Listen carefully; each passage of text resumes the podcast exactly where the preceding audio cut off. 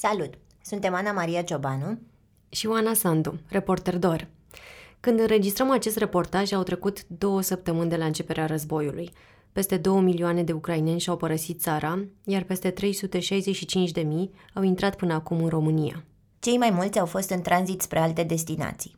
Aproape 283 de mii au și plecat deja din țara noastră. Săptămâna asta am fost amândouă pe teren, în mai multe locuri din București, unde voluntari, activiști și asistenți sociali ajută refugiații cu informații, mâncare, găzduire, donații, transport și încurajări. Începem de la aeroport, unde eu am fost luni după amiază. Cei care ajung la noi uh, n-au bilete sau au bilet și nu știu unde să ajungă sau când este check-in, uh, toate, toate lucrurile astea mai mici. Probleme mai mari când vin și nu au bani și au fost uh, cazuri în care o mamă cu doi copii am reușit să găsim niște fonduri de asemenea, cazare. Dacă le găsim bilete peste două, trei zile, le căutăm cazare. Astăzi sunt și cu băiețelul meu, că trebuia să-l iau de la școală și aici era nevoie mare și am zis că vin măcar pe patru ore. Pentru ei cel mai, cel mai mare ajutor cred că este când um, în primul rând aud uh, o vorbă de încurajare de, de la cineva care îi înțelege și că cineva e gata să-i ajute. Scuze, se adună toată, toată această emoție. Ea este Olga, are 32 de ani. Lucrează în educație, iar de săptămâna trecută de când a început voluntariatul, muncește mai degrabă noaptea, ca să-și lase zilele libere să ajute refugiații la aeroport. Stă cât poate, de dimineața până după amiaza, când își ia copiii de la școală și grădiniță, sau până găsește pe altcineva să îi ia. E din Republica Moldova. În România locuiește din 2011, când și-a cunoscut soțul și a venit la facultate. Părinții ei și o parte din prieteni sunt încă acolo și e teamă pentru ei. De asta și voluntariază. Spune că dacă ajută pe alții, se ajută și pe ea. Luni după amiază, aeroportul era plin de oameni care așteptau. Copii, femei, mame, pe cele câteva zeci de locuri de pe scaune. Dar aglomerația era în fața panoului cu steagul Ucrainei de la terminalul plecării, unde stau voluntari îmbrăcați în veste verzi. Să vă zic sincer, astăzi este prima zi a mea. Cum am ajuns aici, am fost din prima clipă, am, am avut într-adevăr întrebări din partea fiecăruia. Cea pe care ați auzit-o este Nicoleta. Are 25 de ani. Muncește la o companie de audit financiar și locuiește aproape de aeroport. Era în concediu când a început războiul, dar nu a mai plecat în vacanță, fiindcă nu i s-a părut moral să o facă în timp ce țara vecină este atacată. A venit la aeroport fiindcă știe rusa și pentru că poate să ajute. Nu se aștepta să fie aici atât de multă nevoie de vorbitor de limba rusă. Nu se aștepta să fie atât de mulți refugiați. Când am întâlnit-o, o mamă și două fetițe, una de grădiniță, alta de școală, s-au apropiat de panoul cu orarul zborurilor. Cea mare purta un rucsac galben-albastru, pe care scria Ukraine. Mama le-a indicat o poziție de pe panou și le-a spus Charles de Gaulle. Apoi a abordat-o pe Nicoleta. Nu aveau bagajele înregistrate, adică aveau bilet în economy class și trebuiau efectiv să achite pentru bagajul în plus. Și m-au întrebat uh, unde pot să se apropie la check-in Air France ca să plătească diferența pentru bagaj. Am mai avut uh, cazuri să zic așa, chiar persoane care voiau să se întoarcă în Ucraina, deși, mă rog, nu e cel mai potrivit moment, dar uh, era un domn care avea familia în Ucraina și avea nevoie să se întoarcă. Am ajutat să găsească un autocar, mă rog, să, să plece chiar la graniță cu Ucraina. Grupul voluntarilor de la aeroport e format mai ales de români originari din Republica Moldova, vorbitori de rusă. Mi-au spus că așteaptă și alți voluntari, chiar dacă nu vorbesc rusă sau ucraineană, fiindcă mereu e nevoie de cineva care să caute bilete de avion, să obțină informații de la companiile aeriene sau să facă un sandwich. Dacă dorești să dai o mână de ajutor, te poți duce la aeroport, terminalul plecări, zona check-in 113. Cât Oana era la aeroport, eu am trecut prin autogara Obor, unde le-am cunoscut pe Corina și Ingrid, eleve de clasa 12 venite în prima lor zi de voluntariat. Eu sunt Ingrid, eu sunt Corina. Uh, suntem uh, eleve de clasa 12 și am decis că vrem să ajutăm uh, refugiații din Ucraina. Ni se pare o situație groaznică și vrem să știm că am putut face și noi ceva ca să ajutăm câțiva oameni măcar. Cumva a adus omenirea împreună acest eveniment oribil de altfel um, și mă bucur că sunt mulți oameni care vor să ajute. Aici la Obor, refugiații soseau cu autocare din Suceava și Botoșani și luau rapid taxiuri spre hoteluri sau spre aeroport. Doar două persoane au avut nevoie de informații despre cum ar putea ajunge în Germania. Ingrid și Corina le-au răspuns în engleză și au făcut schimb de contacte. Uh, și să zic chestia că mai greu de intrat în posesia biletelor, Apparently, Flixbus. Gara de Nord, în schimb, fierbea de agitație luni seara. La ora 21, gara era o mare de voluntari cu veste verzi și portocalii, trolere de toate culorile, căței de toate mărimile, pisici și bebeluși înfășurați în pături. Copii care râdeau și se alergau, copii care voiau să doarmă. Peronul liniei 2 era deja neîncăpător în așteptarea trenului de la 22 și 2 minute, care merge la Budapesta. În toată agitația, Dan, un tânăr de 22 de ani, și-a desprins chitara neagră de pe troller și a început un cântec. Пела сердечко и плакали гордые льды Наши тела могли отыскать по следам Când trenul a ajuns în stație, a început alergătura. Numerele de pe vagoane nu corespundeau cu cele de pe bilete. Voluntari și refugiați întrebau în toate direcțiile încotro să se îndrepte. O femeie își pierduse sora și nepoata. O voluntară alerga să le găsească. Ai! Max! Alexandru Popa, profesor universitar de informatică la Facultatea de Matematică din București, alerga de la un om la altul și îndruma în rusă călătorii. Era în a doua lui noapte la gară. În prima seară spune că i-a venit să plângă de zeci de ori. A dormit doar câteva ore, apoi a avut cursuri toată ziua și a revenit la datorie. Soția lui voluntaria și ea la bucătărie. care pe mine m-a emoționat foarte mult. Copiii care se joacă și râd blânduți, așa bucălați, îi vezi cu mașinuțe și nu înțeleg ce se întâmplă și cumva ți milă de ei când o să afle ce se întâmplă. Și erau veseli cu trotineta, bucălați așa frumoși, blânduți Până m-a, m-a terifiat chestia asta și am alergat. Alexandru îl îngrozește că în Rusia nu se vorbește despre război și că inclusiv în România sunt voci care spun că totul e fals. Eu mă bucur că scrieți că poveștile astea trebuie să ajungă în lume și nu să stoarcă o lacrimă, ci poate să sensibilizeze pe cei care poate să iau o decizie. Pentru că să știți că am fost la ambasada Rusiei și a ieșit un nene de acolo și mi-a strigat sunt niște naziști facem asta pentru că genocid împotriva Ungariei. Să știți că acolo sunt oameni spălați pe creier. Chitara lui Dan, lacrimile copiilor, privirea obosită a mamelor din gară sau a bătrânilor purtați în scaune rulante, sensibilizează. Am văzut voluntari care aveau deseori lacrimi în ochi. Un traducător de rusă mi-a spus că se scuză că vorbește limba agresorului. Doamne ferește, ieri am fost foarte emoționat. De doamne, se termin toată Da. Puteți ce scuze că vorbește în rusă, că să mă scuzați, eu nu știu ucraineană, dar asta, asta e, fiindcă limba agresorului e ceva, dar altă, eu aici te ajut. Timpul de respiro a fost aproape inexistent până la următorul tren spre vest.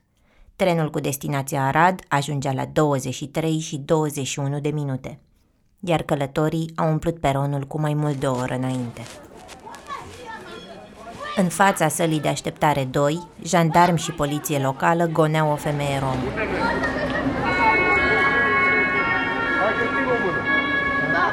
Hai pleacă, știu că vorbești românește, îi spuneau.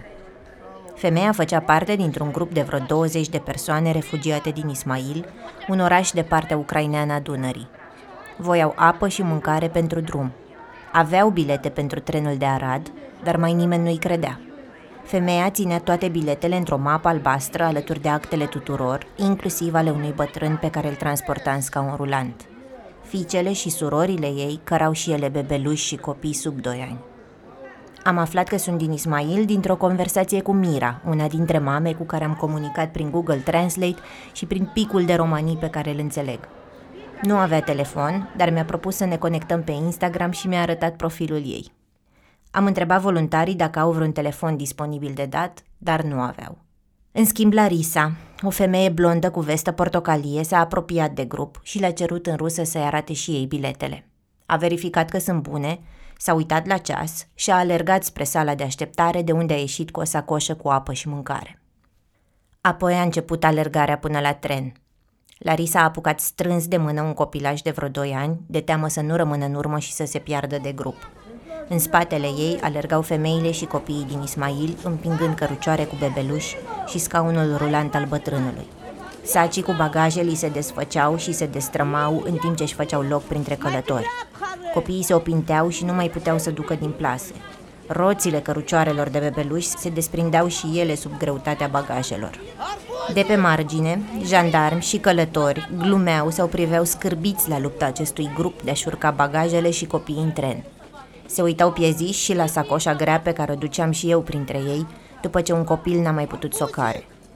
Din fugă, alți doi voluntari, Irina și Bogdan, au venit în sprijinul Larisei și au mai preluat din bagajele grupului.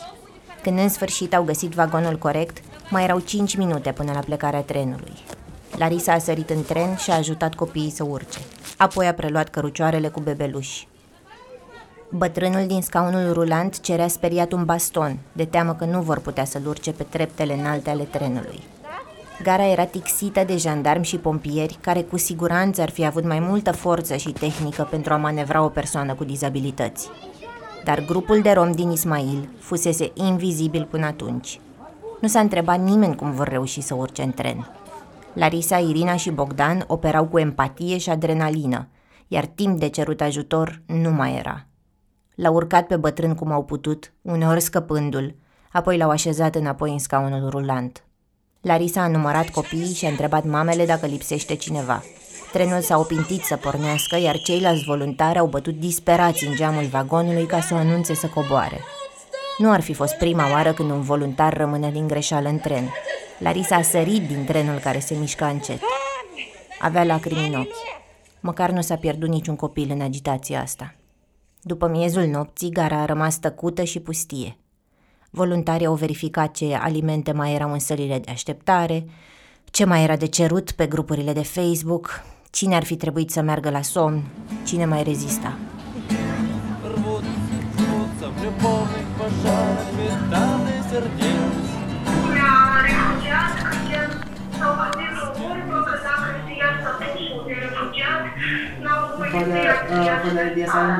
Cam asta se aude în fiecare zi în call center-ul Consiliului Național Român pentru Refugiați, un ONG care apără drepturile migranților și refugiaților care ajung în România și oferă asistență juridică celor care doresc azil în țara noastră și sprijin mai apoi, pentru a se integra. I-am vizitat marți dimineață, când deja răspunseseră la 1100 de apeluri și mesaje. O muncă pe care o fac 16 voluntari care răspund în ture la două telefoane mobile și două fixe, într-o cameră cu șase birouri.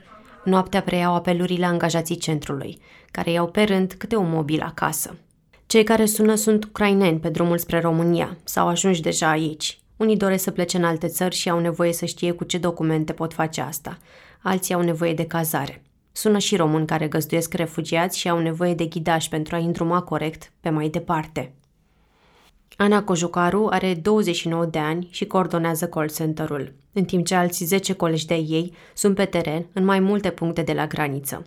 Deasupra biroului Anei sunt lipite pe perete foi de flipchart cu numele și contactele traducătorilor, cu oameni de legătură din Gara de Nord, cu call center-ul din Vama Sighet, lângă o foaie pe care Ana a scris punctele importante pe care voluntarii trebuie să le bifeze în conversații ce acte au nevoie ca să circule, dacă vor azil, dacă vin împreună cu copii minori, dacă însoțesc copii care nu sunt ai lor, dacă au unde să locuiască temporar sau dacă au anumite probleme medicale.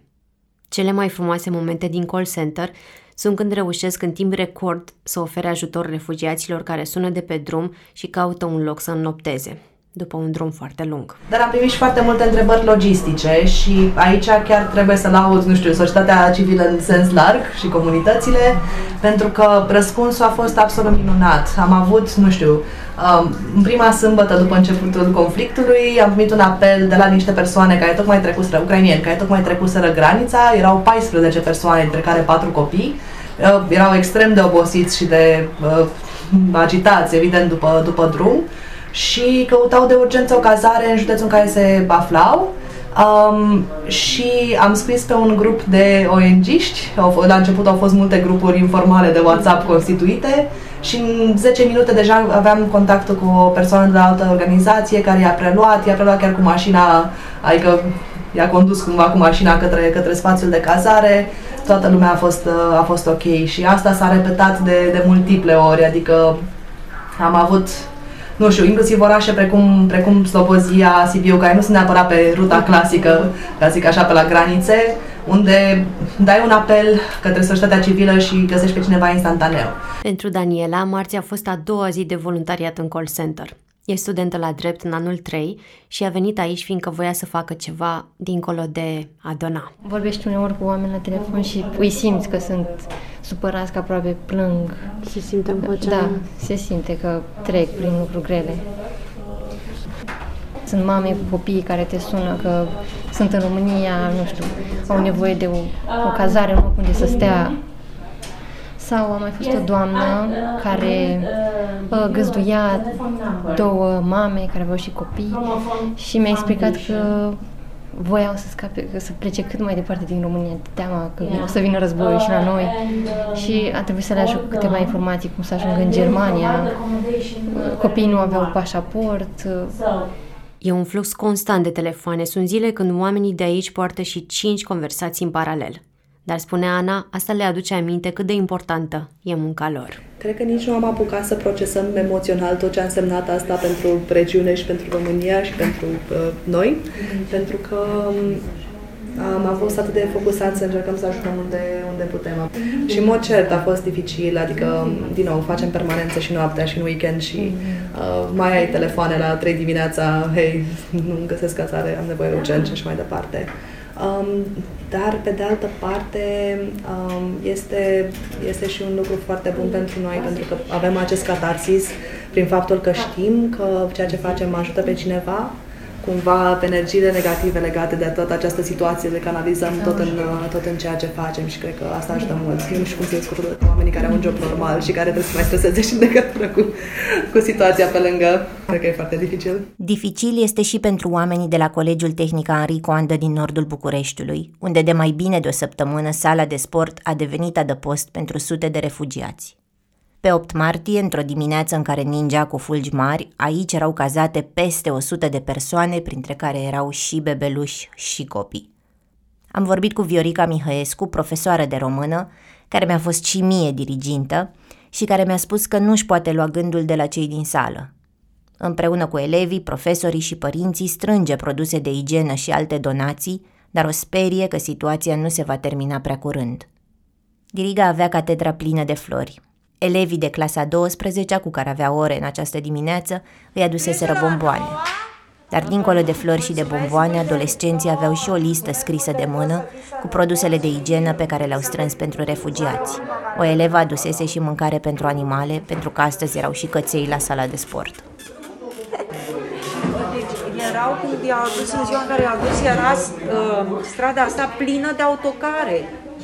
Plină de autocare erau și poliție, după aia îi auzeai cu trollerele, păi, băi, e groaznic să-ți lași tot și să pleci cu un troller, da? Tot în curtea liceului mai sunt și căminele studențești ale SNSPA, de asemenea loc de tranzit pentru refugiați. În cămin, dormitoarele au patru paturi și grup sanitar, iar voluntarii universității au amenajat în sala de lectură un spațiu de joacă și relaxare pentru copii. Cel mai mic locatar de astăzi este un bebeluș de 8 zile. În sala de sport sunt saltele întinse pe jos și două grupuri sanitare. Mamele prepară laptele praf pentru bebeluși cu apă caldă de la un dozator instalat pentru ele. Bărbații folosesc toaletele ecologice instalate de primărie în afara sălii de sport. Administrator al liceului face des drumuri la sala de sport în funcție de ce nevoie apar. Împreună cu profesori, elevi și părinți, încearcă să facă rost de tot ce e nevoie. Trebuie, pentru că sunt niște oameni. Eu întotdeauna m-am pus, în, primul, în prima dată când au venit, au venit niște studenți. Lumea era așa, a, sunt studenți, au bani, ei sunt așa. Dar eu le-am spus așa, gândiți-vă că suntem părinți, dacă copiii noștri ar fi fost în locul lor. Ce am face? Soțul meu mi-a zis, aoleu, eu m-aș fi dus pe jos. Pe jos să văd cum e copilul meu. Ce să vă spun, e ceva, nu, te îngrozești ce acolo îi vezi. Am simțit multă tensiune la vechiul meu liceu. E greu să-ți vezi de materia pentru bac, de flori și bomboane ca în fiecare primăvară, când pe fereastră vezi sala de sport în care dorm oameni care au lăsat totul ca să-și salveze viețile. Ei au plecat că au fost nevoiți și au lăsat munca lor de atâția ani, sunt oameni mai în vârstă și au lăsat tot ce au muncit ca să-și apere viața. Oamenii aia care au făcut lucrul ăsta, cum poate să doarmă, să dea, să omoare copii? În timp ce eram la liceu, mai multe organizații feministe se adunau în piața universității la o manifestație de solidaritate. Aveau bannere și pancarde cu mesaje precum Alături de surorile noastre din Ucraina, Stop războiului, Vrem pace în Ucraina. Vrem pace peste tot! Vrem pace în Ucraina! Vrem pace peste tot! Am ajuns la manifestație la timp să aud un poem despre corpul femeilor scris de Ileana Negra. Acasă drept front, frontul drept casă, drept, drept, drept, stâng, drept, stâng. Corpul femeilor, rechiziționat de armată, rechiziționat de stat, Greutatea războiului apasă puternic pe umerii mamelor care fug împreună cu copiii ca să-și salveze viețile. Pe 9 martie, Oana Sandu a fost la organizația Carusel, care găzduiește temporar mai multe familii cu copii mici. În momentul acesta avem un pilaf de pui, un uh, pilaf vegetarian, un borș, o ciorbă borș de fasole păstăi. Ne-a spus care este meniul zilei Gabriel Gorgan, șef la bucătăria comunitară a organizației Carusel, ONG care coordonează mai multe centre comunitare pentru copii din familii vulnerabile, consumatori de droguri și oameni ai străzii. De două ori pe zi, Gabriel și alți doi colegi bucătari gătesc pentru aceste sute de oameni, iar de aproape două săptămâni o fac și pentru cei 40 de refugiați pe care organizația îi cazează într-un adăpost de pe calea Șerban-Vodă. Oamenii locuiesc aici, în camere cu câte două-trei paturi, boi comune, un spațiu de mâncat și socializat, unde acum copiii aleargă ca într-un loc de joacă. În trecut, Carusel administra adăpostul din containere, care aparține primăriei București, ca să găzduiască oamenii fără adăpost pe timp de noapte. În pandemie a fost închis, pentru că nu oferea circuite prin care oamenii puteau fi distanțați. Le-au redeschis fără să se întrebe dacă au sau nu resurse, fiindcă era nevoie. Iar Carusel are experiență să găzduiască oameni, spune Marian Ursan, care conduce organizația și pe care l-am găsit în adăpost, să mai rezolve câte ceva și să salute oamenii. Very good. Cât am deschis aici? Miercuri, nu? Pe 2 noapte. Ce înseamnă 2? Ce zi era? Deci nu, oricum ne-am pierdut toate reperele astea legate de timp. Acum, practic, de exemplu, dacă ies dintr-o aici, zic că dorm 4, 5, 6 ore, după aia mă întorc, dar nu contează că e, că e zi, că e noapte. Că dacă avem aici permanență, e altă poveste. Merge prea bine. Majoritatea familiilor stau câteva zile aici, până le ies pașapoarte copiilor sau până își rezolvă plecarea spre alte țări. Oamenii de la carusel îi ajută să-și găsească bilete de avion, îi însoțesc la ambasadă să-și rezolve actele, la aeroport, le cumpără rețete de medicamente și mâncare. Giulia, una dintre voluntarii care îi ajută, este studentă în anul 3, la asistență socială. E voluntară a Asociației Carusel de mai mult timp. Înainte lucra pe teren, în echipele care ajută oamenii fără adăpost. Chiar aseară a venit o doamnă cu doi copii și mie se plângea cum mi-aduc aminte de ea. timpul avea două bagaje foarte mari și când a venit aici a ajuns în fața scării, pur și simplu avea un copil în brațe, că celălalt mai măricel îl ținea de mână și copilul ăla dormea, dormea în picioare, îi cădea capul. Erau hainele rupte în genunchi, murdare, ca și cum ar fi tras la propriu de ei să-i aducă până aici. Sincer, nu știu cum au ajuns. Și am, când au venit să le luăm uh, datele, Copilul cel mare stătea pe scaun acolo și pur și simplu s-a ghemuit și a adormit. Nu, nu am putut să-l trezim, să-l ducem în pat, l-am luat în brațe să punem în pat. A fost, o să rămână, a fost șocant. Visul ei de mică este să lucreze cu copii, așa că și aici activitatea ei principală a fost să se joace cu cei mici. Miercuri am văzut cum i-au sărit în brațe copiii când ea a intrat pe ușă. I-am învățat astăzi să numere până la 10 în română și chiar au învățat foarte bine și eram uimită cât de repede au învățat și așa își dădeau tot interesul. Aveam lacrimi în ochi, dar nu vreau să plâng în fața lor, să vadă că s-ar de sensibilă. Ținând cont și de situația lor, nu vreau să îi pun într-o situație mai urâtă. Iau și astea pe scaunele au cântat, am, avem făcut desene, uite că am lipit pe aici peste tot plin de desene. Google Translate, prin semne, îmi gesticulează, îmi desenează ce vor să facă. Important e să vrei, că le înțelegi limbajul. Dacă vrei și îți place să lucrezi copii, chiar îi înțelegi. În acea zi, Julia și-a terminat tura la două după amiaza și a plecat ținând în mână desenele pe care copiii le-au dăruit.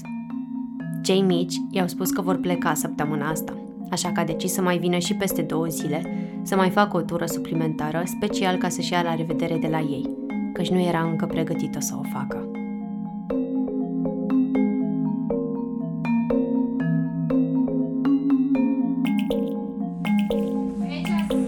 Bună, Madalina, doamnele sunt două do- voluntare care au donat. Ia uite ce-am, ce-am primit. Ați venit aici ca la club, doamnelor. Uite ce-am primit. Eu am adus donații și zic, hai că mai rămân puțin să mă ajut. Așa se întâmplă mereu, foarte bine, bravo. Uite ce-am primit. Când Oana era la carusel printre copii, eu eram la un depozit de pe bulevardul Iuliu Maniu, unde se primesc și se sortează donații care apoi sunt trimise în Ucraina. Ziua de 9 martie a fost dedicată unui transport de produse pentru bebeluși, gravide și proaspete mame. De când a izbucnit războiul, Mădălina Preda, expert în planificare și mamă a patru copii, și-a direcționat abilitățile către a colecta și sorta ajutoare umanitare. A început prin a caza refugiați și a stocat donații în casa părintească din București. A fost impulsul de care a avut nevoie ca să-și găsească puterea să golească casa tatălui, care a decedat recent. Pentru că spațiul a devenit neîncăpător pentru sutele de saci și cutii cu donații primite, un depozit a fost cea mai bună soluție. Era spațiu strâmb și adică acolo să am așa ceva, no way. N-aveam cum. Plus că începuseră să zică oamenii că vă aducem o tonă de nu știu și eram ok, ce fac cu ea cu tona. O să vezi că probabil astăzi vin am nu știu câte pachete, 5.000 de pachete de tampoane absorbante, o tonă de daste de igienice, Kaufland care la fel vrea și el, uh, Mondelezu care donează Băi, ce mișto se donează tot. La ora 11, Mihaela, o liceană de clasa 11 noaptea voluntar smurd în gară și ziua responsabilă cu a face rost de medicamente și instrumentar medical, făcea turul cutiilor pe care le avea și nota ce îi lipsește. Pentru naștere, cum am făcut și pentru soldați, pentru soldați, Acum trebuie să fac kituri de naștere, de chirurgie pentru naștere, să găsesc ceva care să te ajute să facă cumva ventilație la copii, pentru că am nevoie de incubatoare, dar n-au curent. Eu cum fac acolo? Și am nevoie de oxigen și de niște baloane speciale. În paralel, avea ore online la liceu, vorbea la telefon sau într-un video call scurt cu mama, care i-a arătat cățelul de acasă, îmi explica și mie ordinea și poziția categoriilor de donații, și într-o clipă de liniște arunca un ochi și pe materia la anatomie pe care o învață pentru admiterea la medicină. La depozit era și Cătălin, om bun la toate, care vorbește la trei telefoane deodată, încarcă și descarcă dube și explică oricărui voluntar ordinea lucrurilor și modul cel mai eficient de a sorta prosoape la prosoape, perne la perne, pături la pături, iar îmbrăcămintea este îmbrăcămintea de damă, de exemplu. Și pe mărim, și la copilaș pe vârstă. SM. Uh-huh. Și la mhm. copilaș pe vârstă, inclusiv încălțămintea care este, uitați cum e acolo, selectată pe... Am făcut împreună șiruri de pantofi și bocanci ordonați de la cel mai mic număr la cel mai mare, apoi am notat fiecare mărime pe cât un sac alb, i-am umplut, i-am legat și sigilat cu banda adezivă. Mi-am pus toate gândurile în ghete, saci și marcare și am simțit cum scap de presiunea de a ști în timp real ce se întâmplă în Ucraina. Singurul cel din ziua asta să văd toată încălțămintea în sacii albi, gata de încărcat pentru transport. Zilele astea sortarea nu are sfârșit. Oamenii vin constant cu donații într-o pauză de prânz după serviciu. Aduc produse strânse de la colegii de muncă sau de la vecini. Urmăream pe Modelina pe Instagram și am tot căutat și nu găseam nicăieri un loc unde să fie totul foarte bine organizat, de ce are nevoie fiecare, că tendința e să aducem multe lucruri, nu știu, și de îmbrăcat, și de mâncare, dar nu știm exact dacă o să ajungă unde e nevoie de ele. Uh-huh. Și îmi plăcea că la Modelina tot timpul era updatat în fiecare zi. Astăzi avem nevoie de aia, de aia, de aia și astăzi am zis ok, s-a potrivit, încă mai ține vremea de iarnă și am zis să pun repede niște haine de iarnă și câteva lucrușoare să, să vin cu ele la Când văd muntele de lucruri, majoritatea întreabă, aveți nevoie de ajutor? Răspunsul este mereu da, cât poți să stai. Apoi urmează poezia instructajului – săpunurile la săpunuri, pastele de dinți scoase din cutiile de carton ca să ocupe mai puțin loc, hainele de vară în saci etichetați cu vară. Nu-ți amesteca lucrurile personale printre saci, căci sigur vor ajunge peste graniță. Până la finalul zilei, echipa din Iuliu Maniu a finalizat și expediat un transport pentru mame și bebeluși, un altul cu încălțăminte și haine groase pentru bărbați și o dubă cu alimente și produse de igienă pentru două centre de refugiați din Măgurele. Depozitul s-a golit pe final de zi, gata să fie din nou umplut și expediat ori de câte ori va fi nevoie. Dacă vrei și tu să donezi sau să ajungi la sortat, verifică pe Instagram la Modelina Preda care sunt nevoile zilei și du-te pe Bulevardul Iuliu Maniu la numărul 11. Oferă-te să ajungi la sortat. E mereu nevoie. Ai ascultat fragmente din săptămâna 7-11 martie, așa cum le-am auzit, la aeroportul Otopeni, Gara Obor, Gara de Nord, Consiliul Național Român pentru Refugiați, Bucătăria Comunitară și Adăpostul Carusel, Colegiul Tehnic Anicoandă și depozitul cu donații din Iuliu Maniu numărul 11. Sunt doar câteva dintre sutele de inițiative umanitare din capitală unde muncesc mii de voluntari. Oamenii pe care i-ai ascultat s-au mobilizat ad hoc. Mulți ne-au spus că ajută fiindcă pot și nu au găsit nimic altceva mai bun de făcut într-o perioadă când atât de mulți ucraineni au nevoie de ajutor. Chiar aici, lângă noi. E ceva ce a rămas cu mine din documentarea de săptămâna asta, dincolo de faptul că statul încă nu a preluat frâiele unei organizări mai centralizate. Sunt curioasă, Ana, ce a rămas cu tine? Hmm. După noaptea aia când am văzut multă respingere față de grupul de rom din Ismail, dar și umanitate din partea celor trei voluntari, m-am întors la gară cu Cătălina Olteanu, membră în Consiliul Național pentru Combaterea Discriminării. Și a rămas cu mine faptul că am ascultat-o vorbind în romanii cu un grup de 33 de romi din Odessa, care se adăposteau într-un cort portocaliu din gară, am văzut pompieri, de data asta gata să asiste la urcarea în tren a unei bunici care se odihne într-un scaun rulant. Am văzut voluntari romi care au adus mâncare, încălțări și sacoșe pentru bagajele grupului și vreau să cred că o să învățăm să ajutăm inclusiv și că o să ne sensibilizeze și mamele rome din Ucraina și o să le întrebăm și pe ele ce au nevoie și că o să le ajutăm cu bagajele și o să le îmbrățișăm, așa cum o facem și cu refugiații care ne mulțumesc impresionați de atâta solidaritate pe care o arătăm în perioada asta. Asta vreau să țin cu mine. La final, dacă ai întrebări sau povești pe care crezi că ar trebui să le documentăm, poți să ne scrii la oana sau ana.ro